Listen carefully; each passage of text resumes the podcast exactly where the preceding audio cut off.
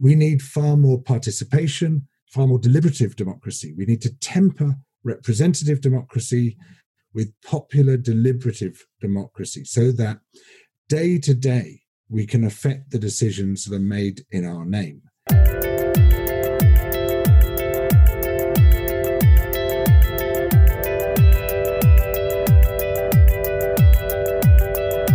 Hello and welcome to episode 9 of What Comes After, What Comes Next, with me, James Shaw, Minister for Climate Change and co leader of the Green Party.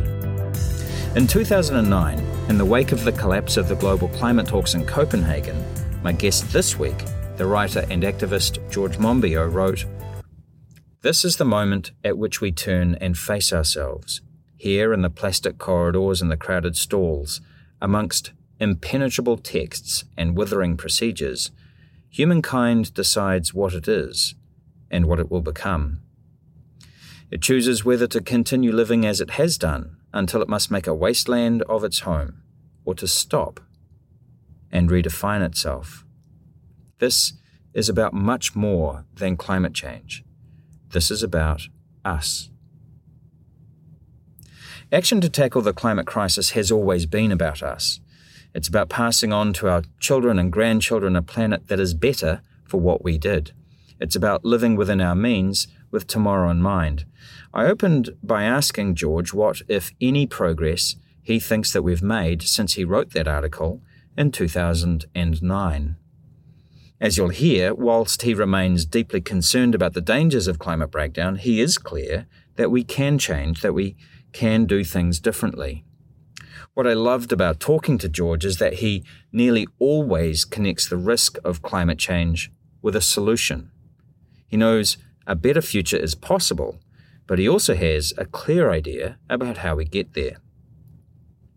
Before we start, I should say we had to record this episode on Zoom, so the sound quality isn't quite as good as normal. As always, I'd love to hear your thoughts and feedback. My email is james.shaw at parliament.govt.nz. Please also tell a friend about the show or give us a rating or review, as it will help others to discover the podcast. Now, here's my conversation with George Monbiot.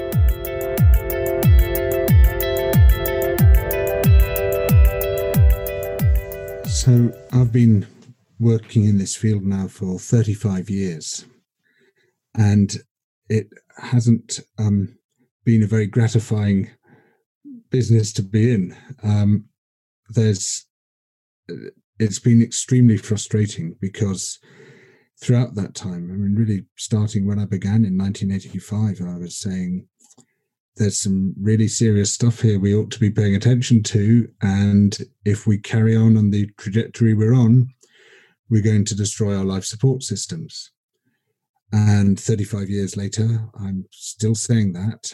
And in many ways, we've gone backwards. What we've seen really is the cumulative effects of economic growth, of rising consumption, um, of our penetrating every corner of land and ocean to extract all we can from it and pour it into the human economy, turn it into products and services that can be sold, sold back to us, and turning real wealth, natural wealth, the the um, wealth on which we all depend, into illusory wealth, wealth that you can count, but that actually can't keep us alive. And it's that huge and underlying process rather than any minor products of the process that's the thing we have relentlessly to focus on because it's that which is driving us relentlessly towards the cliff's edge.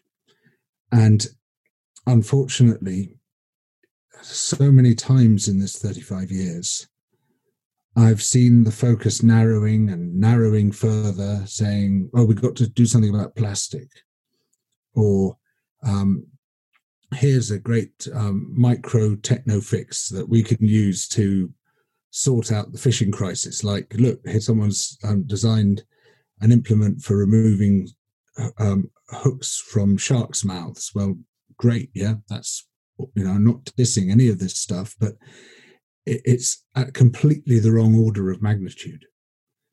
Um, we we um, aren't engaging with the underlying drivers, which are an economic system based on growth and uh, growth in consumption, and the expectations that that system and the ideologies that surround it create that we can all just have more and more stuff and less and less life. And until we grapple with those, and that does mean redefining the way we see ourselves, redefining our place on earth, redefining what we consider progress to be, wealth to be, well being to be, we're not even going to start arresting this catastrophe and creating a better world. I understand that you in the UK have been quite a, a big advocate of the rewilding movement, a sort of a uh, a, re, a renaturification of of the countryside, and I'm I'm comparing it to some work we're doing here on afforestation, um, although it's uh, I wouldn't necessarily describe it as as rewilding. Uh, what we're doing here, we are planting a lot of trees. Can can you tell me about about that about rewilding? Mm. So one of the problems, one of the many problems that environmentalism runs into is that it's often perceived as a negative movement. You know, um, what do we want? A slightly less crap world than we would otherwise have.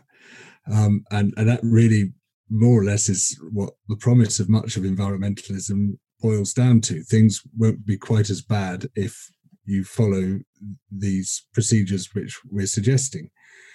And what we desperately need is a positive environmentalism. It's not to say by any means that we don't fight the bad stuff. We have to fight the bad stuff, but we should do so within the framework of imagining a better world than the one we have today. And we need to clear the bad stuff out of the way so that we can get to that better world. And um, one important aspect of this positive re, uh, positive environmentalism, and, and there are lots of other really great examples of positive environmentalism. I believe is rewilding, which is means the mass restoration of ecosystems, the reintroduction of missing species, the um, reignition of ecosystem processes and dynamics, um, and it's it's a fascinating and wonderful and inspiring subject not least because as soon as you begin to engage with it, you begin to see that nature is even more wonderful than we imagined it was. Because so many of the natural systems which we've been studying have actually been severely depleted and radically altered by human action. And that depletion makes them less surprising, less serendipitous than um, the uh, uh, self-willed state of nature is. For instance, if you remove the large predators, you really cut off a lot of the dynamic and ever-changing functions of a natural system. Um, and it turns out it has knock-on effects all the way down the food chain, um, just making the whole thing a lot more boring and a lot more predictable. And nature is a highly complex system with emergent and adaptive characteristics. But we have tried to treat it and manage it as if it were a simple system. And in doing so, we have radically simplified it and made it a much less thrilling system than, than, than it is, so to speak, in nature. So, by setting aside large areas of land and sea and saying we're not going to have extractive activities in these places, we're going to allow these places to self organize, which is what ecosystems do extremely well. We're going to front load our interventions by bringing back missing species, by taking down fences um, in places which are too far from the nearest seed source, planting little clumps of trees, but ideally you'd allow natural regeneration to happen. Maybe in a few places we have to get on top of invasive species. I know that's particularly an issue in New Zealand. Um, but um, certainly in cases like the UK, invasive species are much more of a problem when you've got rid of um, large numbers of your native species and you've left a whole load of empty ecological niches. Um, and and then having done those early interventions, the idea is that you step back to the greatest extent possible and let nature take its course. Um, now, the greatest extent possible tends to be governed by political and social issues, not by ecological constraints. So, for instance, uh, we could have wolves living quite happily out of the dustbins in London tomorrow if if we wanted to. Um, there's no ecological reason why you can't have wolves in London, but there might be one or two political reasons.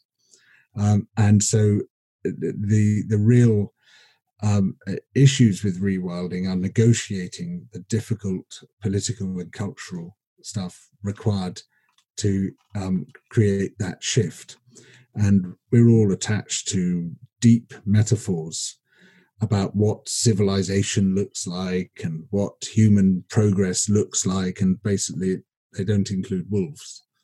so if you want if you want to if you want nature to thrive again we we have to operate at the cultural level the social level the political level there, there are of course plenty of foxes in london uh, what mm-hmm. i i lived i lived there for quite a long time and mm-hmm. and one of the most um one of the things i'll never forget was uh, i was walking to work one day across london bridge which of course has tremendously heavy foot traffic you know it's a mm-hmm. huge thoroughfare uh, and there was a fox about halfway across the bridge, um, which really did have a look on its face of what am I doing here? You know, it, it, you know, it's not the only one. I've seen an awful lot of people crossing that bridge with the same look. Right. In fact, in fact, in in um, in the wasteland, um, T.S. Eliot's uh, wonderful oracular poem, um, he talks about people crossing London Bridge and says I never knew death had undone so many. quoting from Dante, um, Dante's Inferno. so, so, yeah, yeah, there's not just the fox which has that look. Well, indeed. Uh, so let me just compare what you were just saying about about rewilding as this uh, very hopeful, uh, positive environmentalism with with what you first were saying about you know the the sort of sense of tragedy, I guess, over the last 35 years that we're not really dealing with the challenge at the scale of the problem. We're kind of biting off little bits and pieces of it.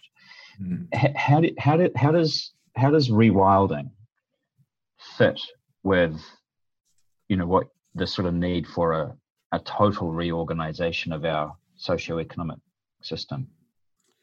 Well, the first step is to picture the world in which we want to live and the world in which I want to live, and I suspect a lot of other people would like to live too, is a world in which we are far more cooperative. We help each other much more.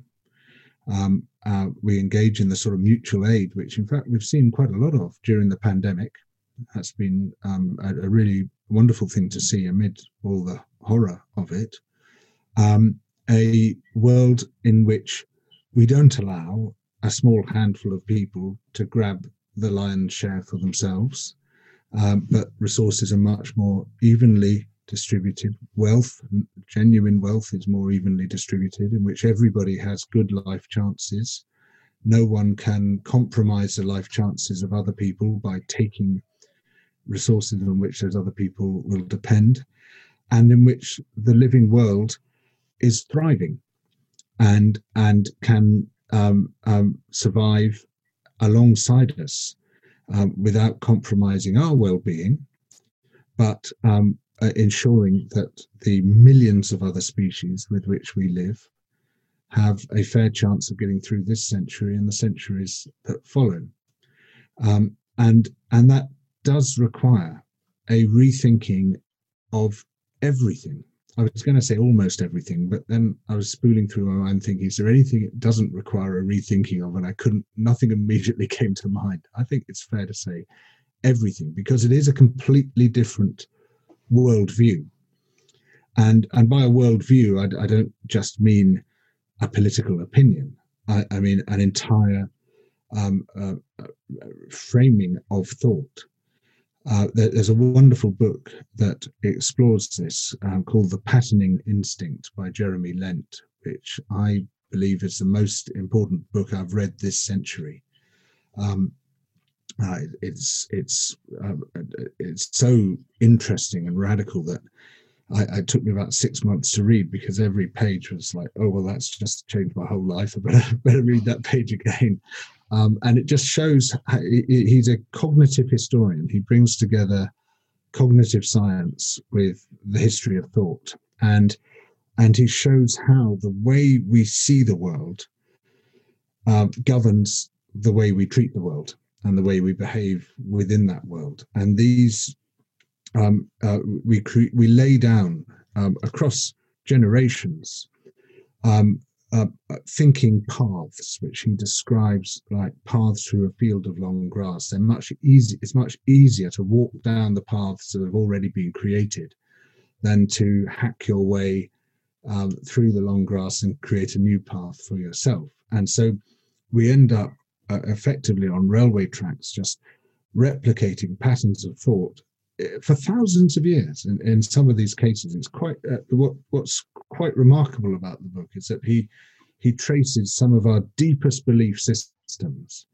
back to um, thought processes which have their roots several millennia ago, and shows how these govern our way of approaching the world, and um, but how it doesn't have to be like that. There are completely different ways of thinking. And to illustrate that, he shows the difference between European and Indian thinking on one hand and Chinese thinking on the other, and how um, the, the those two sort of mega cultures perceive the world in completely different ways, or or, or did, um, and until a couple of centuries ago um, just a, a, totally different approach to looking at the world. And he's not saying we all got to adopt the Chinese system. He says what it shows is that if you want to create a completely different structure of thought, you can.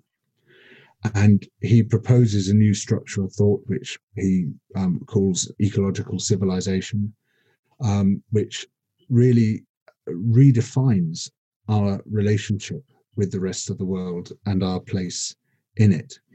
And um, and and to me that has got to be fundamental to this creation of, of, a better world. We, we create it first in our minds and then we create it materially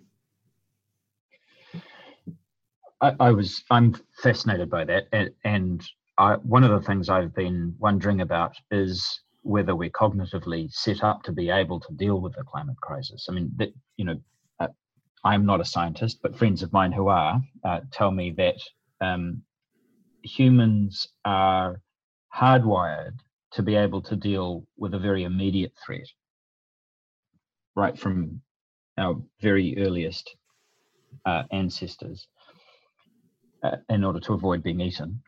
Um, but very bad at dealing with uh, gradual um, onset crises, like like the climate crisis. That they sort of the you know the parable of the boiling frog. We we just don't we can't factor in time as a as a function. Um, but what you're suggesting with the patterning instinct is we can effectively overcome that weakness through the I, I guess a, a, sort of a paradigm a, approach. I think what it shows us is that this hard wiring is culturally determined, not neurologically determined. we all know the old phrase um, um, neurons that fire together wire together. And by following these paths through the long grass, we, we are creating neural networks almost sort of which parallel those paths, those social paths in our own minds.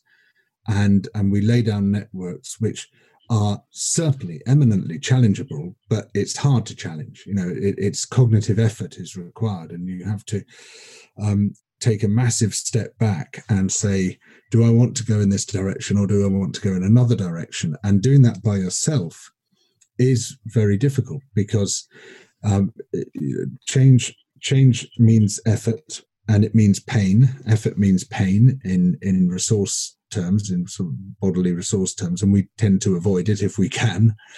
Um, so my conclusion from that is this is something much better done together. That we work together to create um, a, a, a new way of looking at the world and looking at our place in it, which then allows each one of us a, an easier path to follow, which isn't the path that's already been laid down for us. We, we create together a, a, a, a new path in, in very sort of literal neurological terms, a, a new neural pathway which permits us to, to see the world differently. So I guess I could say I'm quite suspicious of these notions of things being hardwired. Um, one of the things we, those of us who've studied evolutionary biology, have to recognize is plasticity. That um, w- what we've been bequeathed by natural selection is a highly adaptive brain one which is extremely plastic in response to environmental stimulus in, in the broadest possible meaning of that term, um, and, um, and, and permits us to change our approach when circumstances demand. But the problem I think we face is social conditioning, which says there's only one way of, of seeing the world and only one way of being. And um, follow this path because it's the broad and easy path. Um, but the steep and narrow one is one you have to hack out yourself. Um, and everyone's going to say that you're a weirdo, and there's going to be loads of social opprobrium in the media and and elsewhere if you uh, if you try to follow that path. And and so this is another reason why we should help each other to do so. Um, one of the um, very interesting things I, I came across when researching my last book, which is called Out of the Wreckage, was just looking at the the myths of of of human values. Um, this uh, very potent but completely wrong idea put about particularly by neoliberal thought that we are innately selfish and greedy um, and that we um, uh, uh, and and that this is a good thing which should be encouraged. It's a very Hobbesian notion. Um, but actually, what you see repeatedly from neuroscience, from evolutionary biology, from anthropology, from um, uh, social psychology, and there's loads of experimental um, research and, and um, observation on this, um, is is that yes, we all have a bit of selfishness and greediness, but those aren't our dominant values. Um, and in fact, our dominant values are um, care for other people in our families, in our communities, people in general, um, empathy, concern for others, wanting to be a good citizen, to, to fit into your society. Um, all these are more powerful values than selfishness and greed. And in fact, it's it, it's remarkable how those myths of selfishness and greed have survived despite all the evidence to the contrary. You know, where, where you know people are constantly in ways we don't even notice helping each other out. You know, even if it's a matter of helping s- get someone's suitcase on the train. You know, if, if people refused to do it, we would think that was really weird and that was really antisocial and outrageous behavior. If, if, if an elderly person said, Could you please help me get my suitcase on the train? And someone said, "No, sod off," you, you would you would think, "God, what a complete so and so that person is." Um, but that's what neoliberal thought would predict. That's how people would behave. But it's not at all how people behave, uh, uh except for many of our leaders. Um, and and uh, broadly speaking, to put it crudely, we're a society of altruists governed by psychopaths. There, there are obviously some exceptions to that, uh, but but oh, present again, company accepted, of course. Yeah, well, of course, absolutely, absolutely. But but um, there's uh, but uh, there's a lot of research on this showing that um, many um, powerful people are radically different in terms of their psychological profiles to the social norm. And and in fact, there was one study uh, of um, of corporate chief executives, um, showing that um, uh, they uh, um, had a, a, higher rate of psychopathy than inmates of um, this prison hospital in the UK called Broadmoor, a notorious prison hospital, in the uh, and even the inmates undergoing um, um, uh, uh, programs for psychopathy. so, so it was, I, I, mean, we're you know we're very poorly represented by people in positions of leadership, and as you said, by no means everyone. There are some wonderful exceptions, but you know, if you look at Donald Trump, if you look at Jair Bolsonaro, if if you look at Boris Johnson, if you look at Rodrigo Duterte, if you look at Narendra Modi, and unfortunately many other national leaders, you'll see people who really deviate massively from the human norms of kindness and empathy and altruism and and do almost represent that neoliberal ideal of the totally selfish man well, I, I, mean, there's a lot in what you've just been saying, um, and I'd like to come back to some of some of something earlier that you said. But just on that point, in a democracy, how do you? Why do you think that occurs? If you know this high rate of leadership arriving on the scene that doesn't actually mm. represent the, the general population at large. That I mean, I know that there are many problems with democracies uh, in terms of the design of voting systems and, you know, the institutions and the role that money plays and all of those sort of things. But it, it's quite an extraordinary observation to suggest that even in democracies, uh, you end up with this psychopathic leadership. Yes, I mean, we're very trusting and we're very easily manipulated. Um, we again, we think of ourselves as cynical, but actually, most people go with the status quo, whatever that status quo might be. If you lived in the Soviet Union under Stalin, most people went along with Stalin, Stalinism. Unfortunately, in Germany, also huge numbers of people went along with Nazism when Hitler was in power.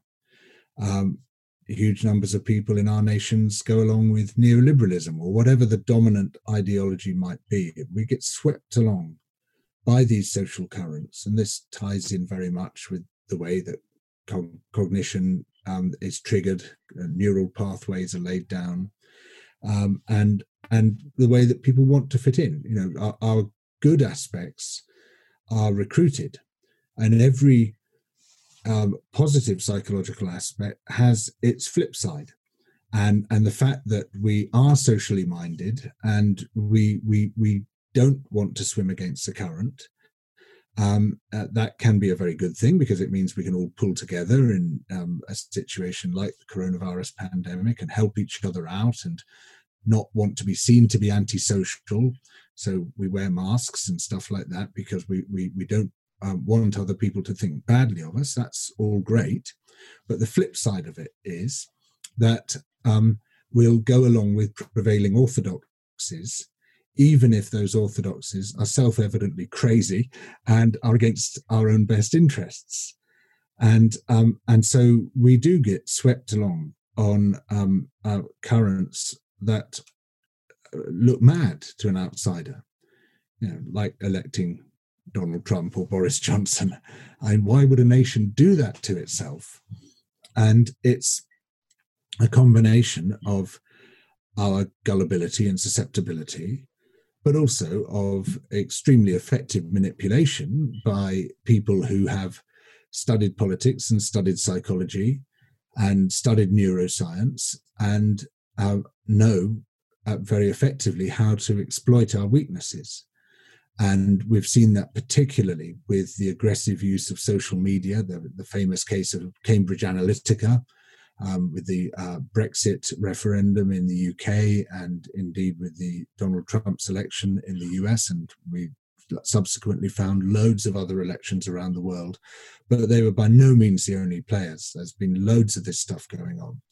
We saw how manipulation on WhatsApp pretty well won the election for Jair Bolsonaro um, we are seeing how Trump is mobilizing some even more sinister uses of social media and peer-to-peer texting. Um, there's uh, there's a big article in the Atlantic recently um, outlining some of their new strategies, and they are really genuinely frightening. You know, these are tools that dictators can only have dreamt of over the years. And now here they are in the hands of politicians. And most of us are not sufficiently equipped to resist that kind of manipulation. I mean, people have, on the whole, very poor political knowledge, very little understanding of what's really going on. To acquire any useful knowledge in any field requires determined study. And and determined study is something that very few people ha- have the time for or the inclination for. There's another interesting book uh, by um, Christopher Achen and um, um, uh, uh, Larry Bartels called, oh, let's see, on my shelf somewhere. I think it's it Democracy for Realists, I think. Something like that. Um, anyway, um, in which they talk about the folk theory of democracy which is the idea that um, we judge politicians on their record and we assess their records against each other and we vote for those who best represent our interests. And they say there's no evidence of this ever occurring anywhere on earth. It just doesn't work like that. That's not actually how and why people vote at all. And and we we get swept along on uh, by far less rational and objective impulses not all of which are bad. You know, sometimes we think actually this person seems like a, a pretty good person, and um, and and there's there's a kindness to them, there's a decency to them which I want to vote for. But of course, you can fake that, especially um, with uh, through sort of careful use of media and social media.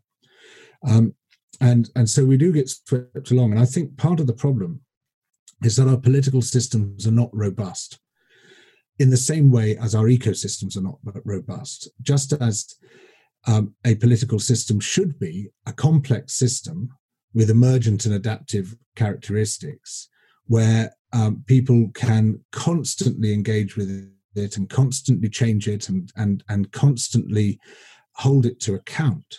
Instead, we have this highly simplified, centralized, top down system, which says that politics begins and ends um, with the prime minister or the president, um, uh, with um, the help of the legislature. And you out there, you're just pawns. You're allowed to vote every four or five years. Um, and, um, and then from then on, it's presumed consent. A majority voted for me, so I can therefore do what I like for the next four or five years as long as I can get it through Parliament. And you can say, well, we never voted for that that wasn't even in your manifesto, your platform. It wasn't even there. Um, and they could say, well, uh, but you voted for me. And you say, well, actually, I didn't vote for you. Yeah, but 45% voted for me, and that was enough to put me in power. Therefore, I presume consent for all these other things, which uh, uh, uh some of which might have been in the manifesto and none of us saw it, or we certainly didn't vote on it, and some of which weren't even in the manifesto. Now, we don't accept the principle of, consume, of, of presumed consent in sex. Why should we accept it in politics? And to make politics work and to make us the active demos which engages intelligently and effectively in politics, we need far more participation, far more deliberative democracy. We need to temper representative democracy with popular deliberative democracy so that day to day, we can affect the decisions that are made in our name and be active political citizens. Now, there's some great examples of this around the world, like the Better Reykjavik program in Iceland, or Decide Madrid in Spain, or the amazing 15 years of uh, participatory budgeting in the Brazilian city of Porto Alegre. Um, all these show that people can run their own cities and that the cities improve massively as a result. People's lives improve massively. Um, in Porto Alegre, they got rid of the mafia, they got rid of corruption, they got rid of cronyism.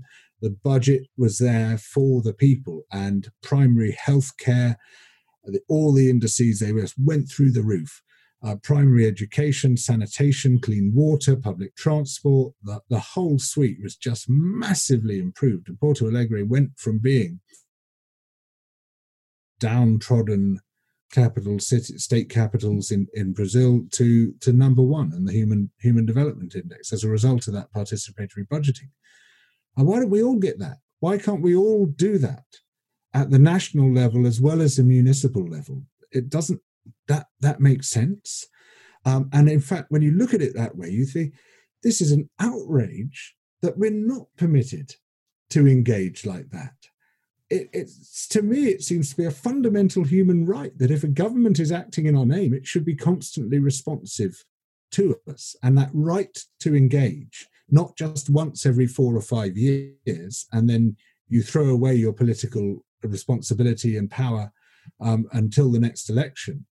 But every day if we want to it's not compulsory but if you want to engage the opportunity is there um, and in a meaningful way which changes decisions, that I believe is a fundamental political right. Not a lot of people who listen to this podcast, I would imagine, have heard of participatory budgeting uh, and what happened in Porto Alegre or some of those other places that you talked about. What what did they do? Because we I mean, here in New Zealand we have uh, consultative processes for everything the government does, and most people mm. think two things: they prolong the process beyond what anyone can bear, uh, and and mm-hmm. two, no one ever gets listened to anyway. Um, so no, no. they, you know, the sort of reaction is, well, why don't you just bloody get on and do it? You know, um, if you weren't yeah, going yeah. to listen to what we what we were saying anyway. So mm. so clearly, what you're describing well, is a higher quality than that. Yeah, yeah, I mean that, that that sounds very similar to the UK case where consultations are a farce. I mean, you know, for a start, the government determines what the questions are, and so it'll say, you know, do you want the road to go through this nature reserve or that nature reserve? And the there isn't an option for saying we don't want the road, and um, so so it's you, you end up it's end of pipe. You know, it's at the end of the process when it should be right at the beginning of the, the decision making process it doesn't allow for any form of intelligent engagement. It's a yes no tick box exercise. Um, and as you say, they, they're under no obligation to listen. They can just dismiss what, what you say because there isn't a legal obligation for them to, to respond intelligently to uh, what, what, what, the public are, are, suggesting. But in Porto Alegre, it's totally different because you've got what is um, uh, basically a, a, sort of Rojavan style of decision making, or you had for between um, 1989 and 2004, where um, decisions had devolved upwards from the neighborhood to the borough to the city through um, a very well designed process, which basically ensures that everybody um, ha- has has an equal voice.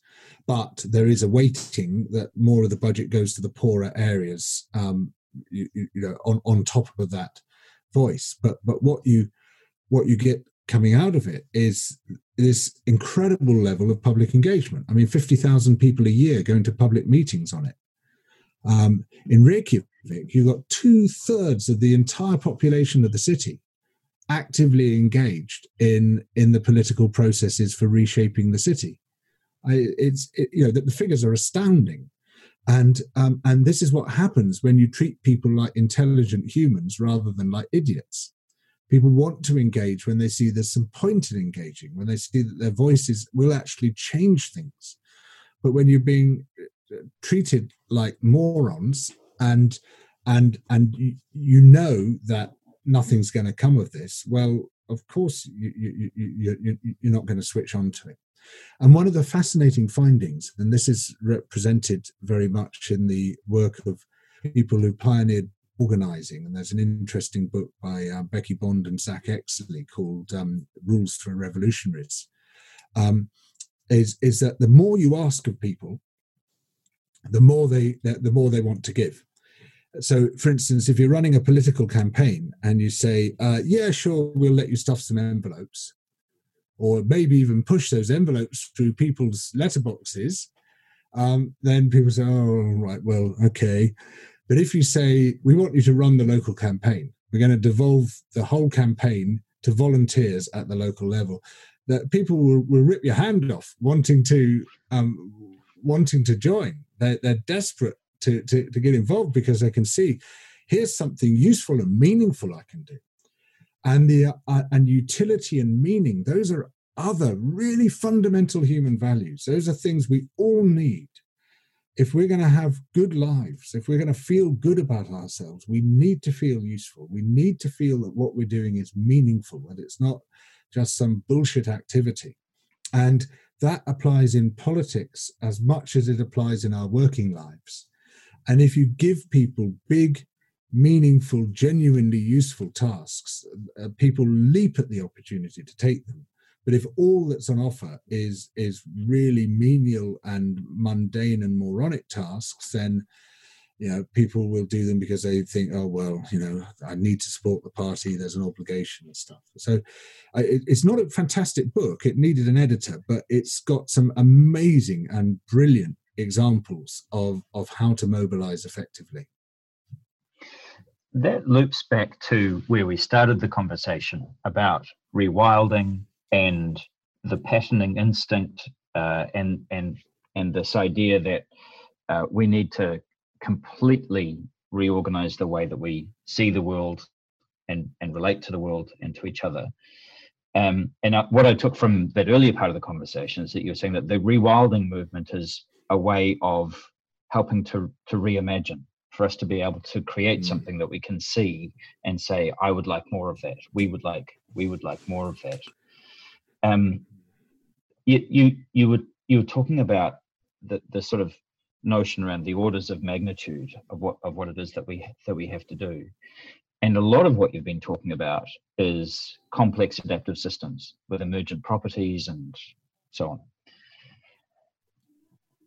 how on earth are we going to get 9 billion people to adopt an entirely different worldview? I mean that sounds a, a like a sort of slightly orwellian uh, you know mind control. Um, I, I, know that that's not what you intend at all but it, it it's very hard to organize for that. I mean we are we humans are a, a disorganized um, species you don't organize for it you advocate for it um, so this is a slightly different matter to political organizing political organizing is, is a second order issue but um, cognitive organizing, if you like, is is a first order issue. Um, and and what you do is you make it acceptable to think differently.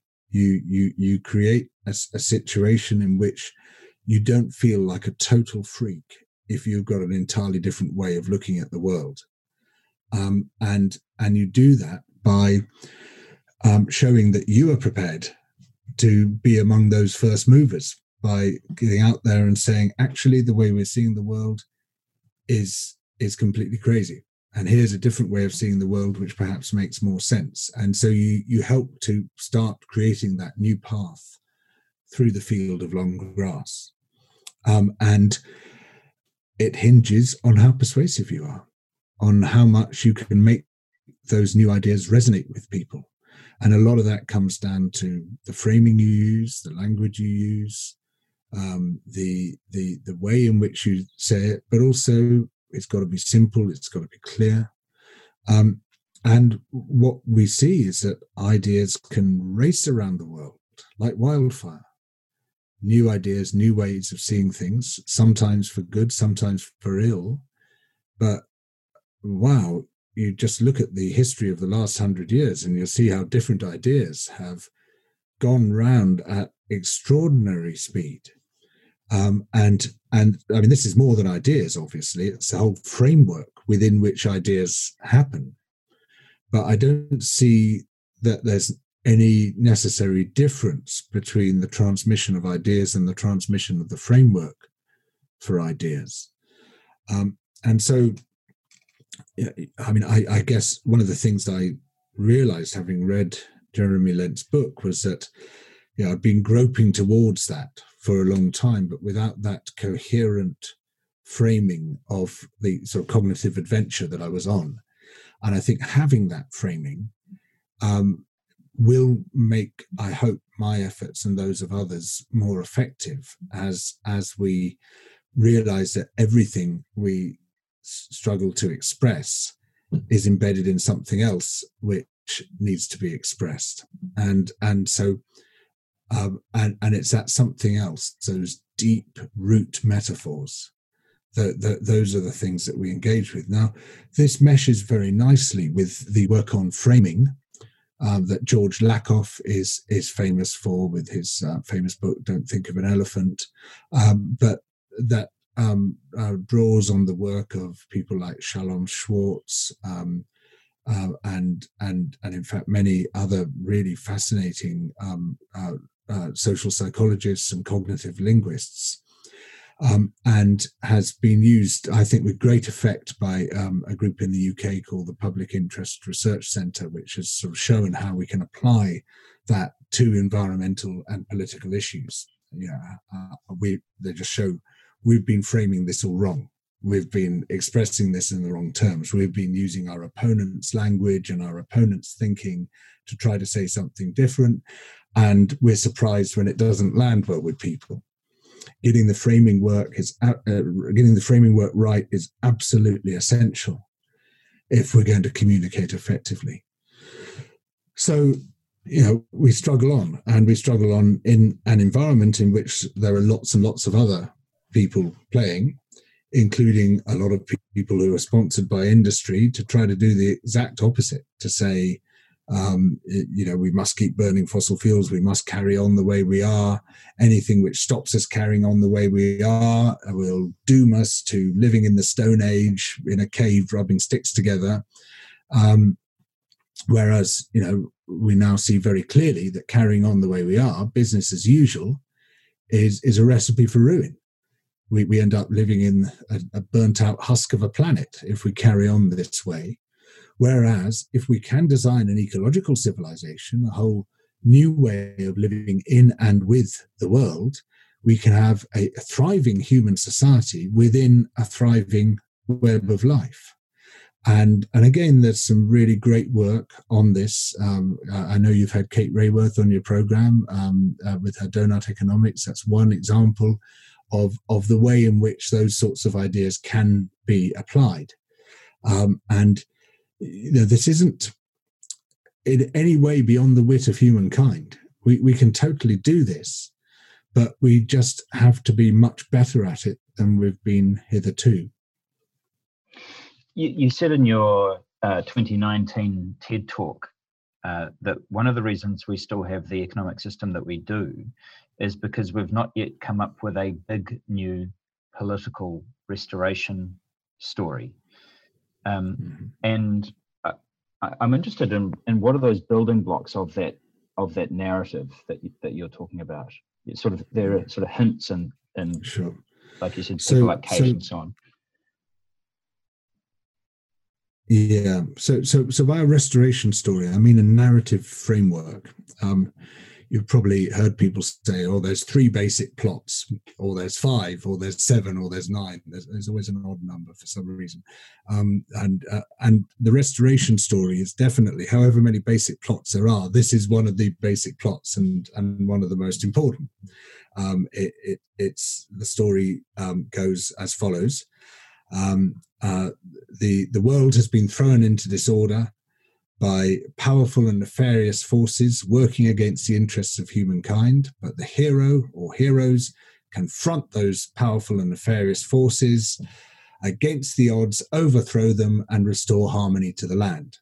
We all know this story. It's a Harry Potter story. It's the Lord of the Rings story. It's the Narnia story. It's the Bible story.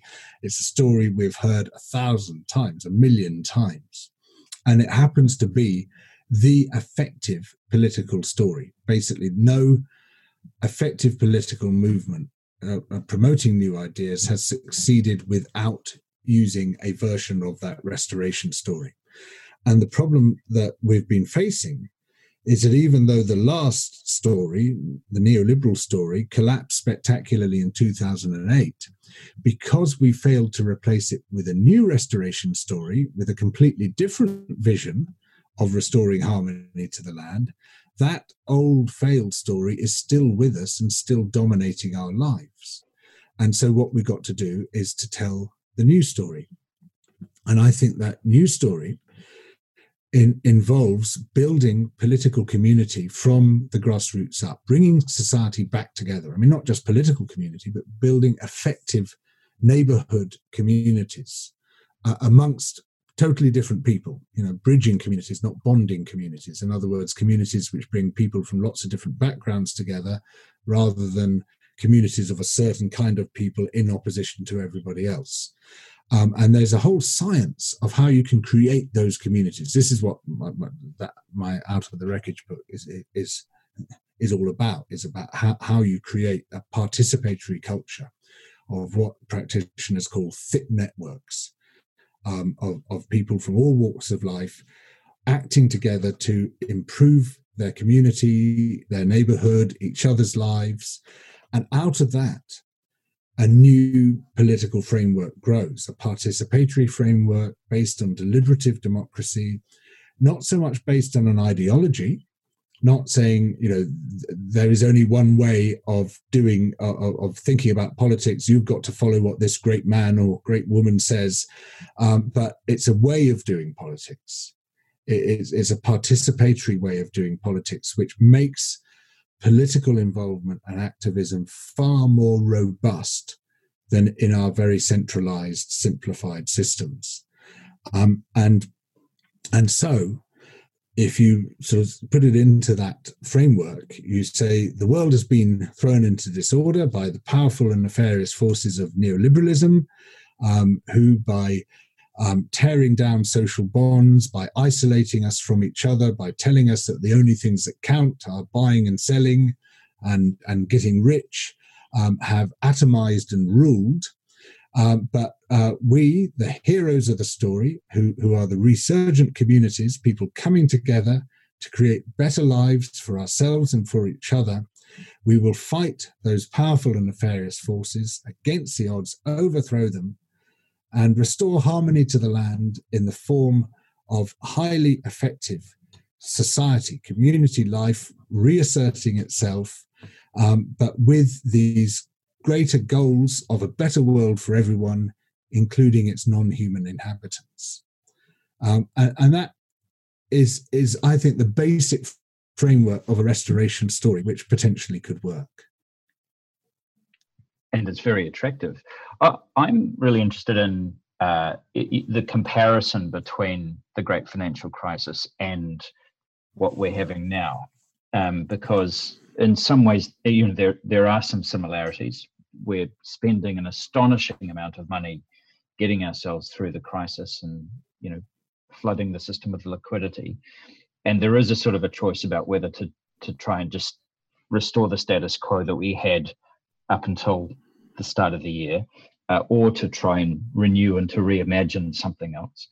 And one of one of my observations of, uh, at least here in our lockdown period, there are a lot of people who were really doing it very very tough. You know, you had your essential workers who essentially were putting themselves in danger by going to work uh, and exposing themselves potentially to the to the virus.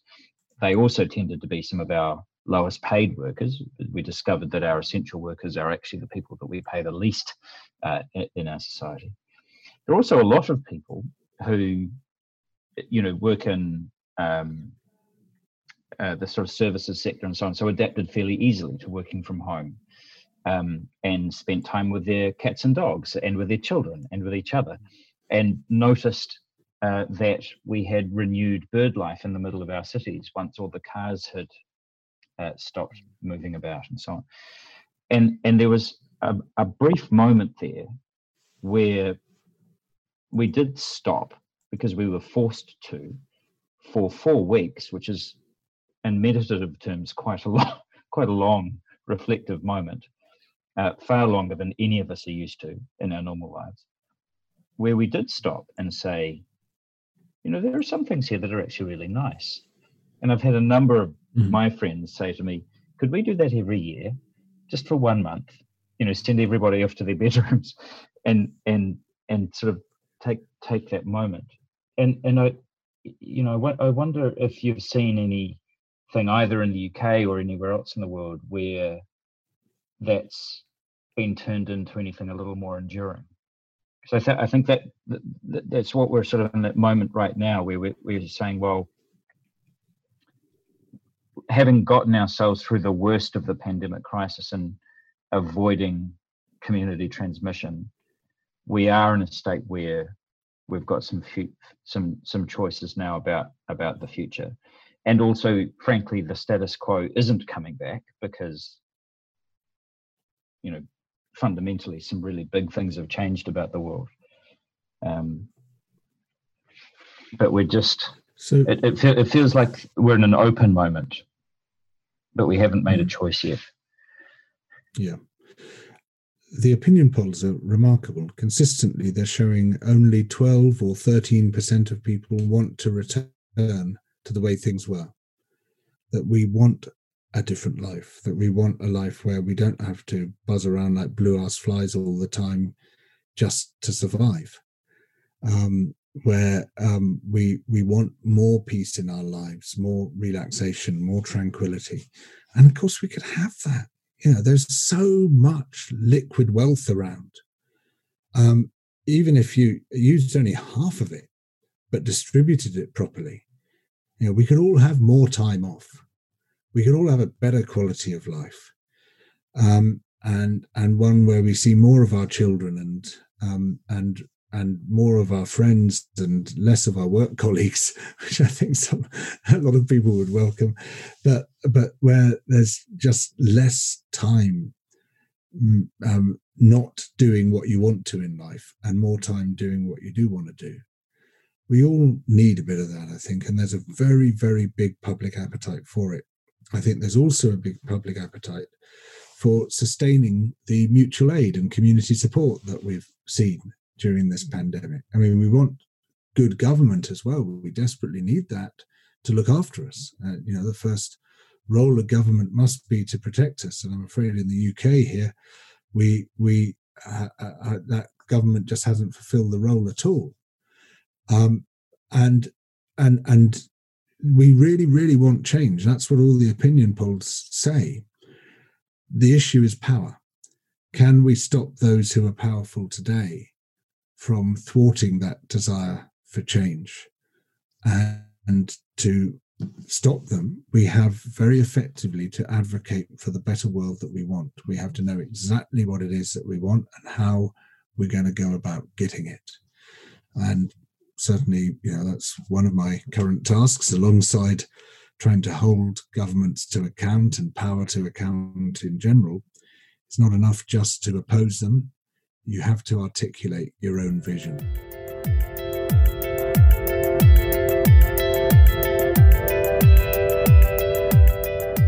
Thank you very much for listening, and thank you again to George Monbiot for joining me.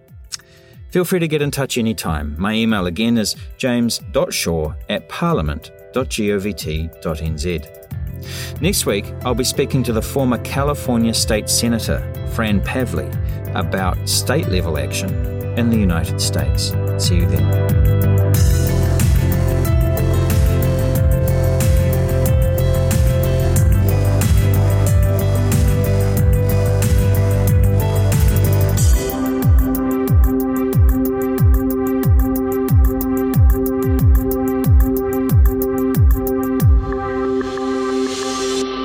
Podcast is authorised by me, James Shaw, List MP, Parliament Buildings, Wellington.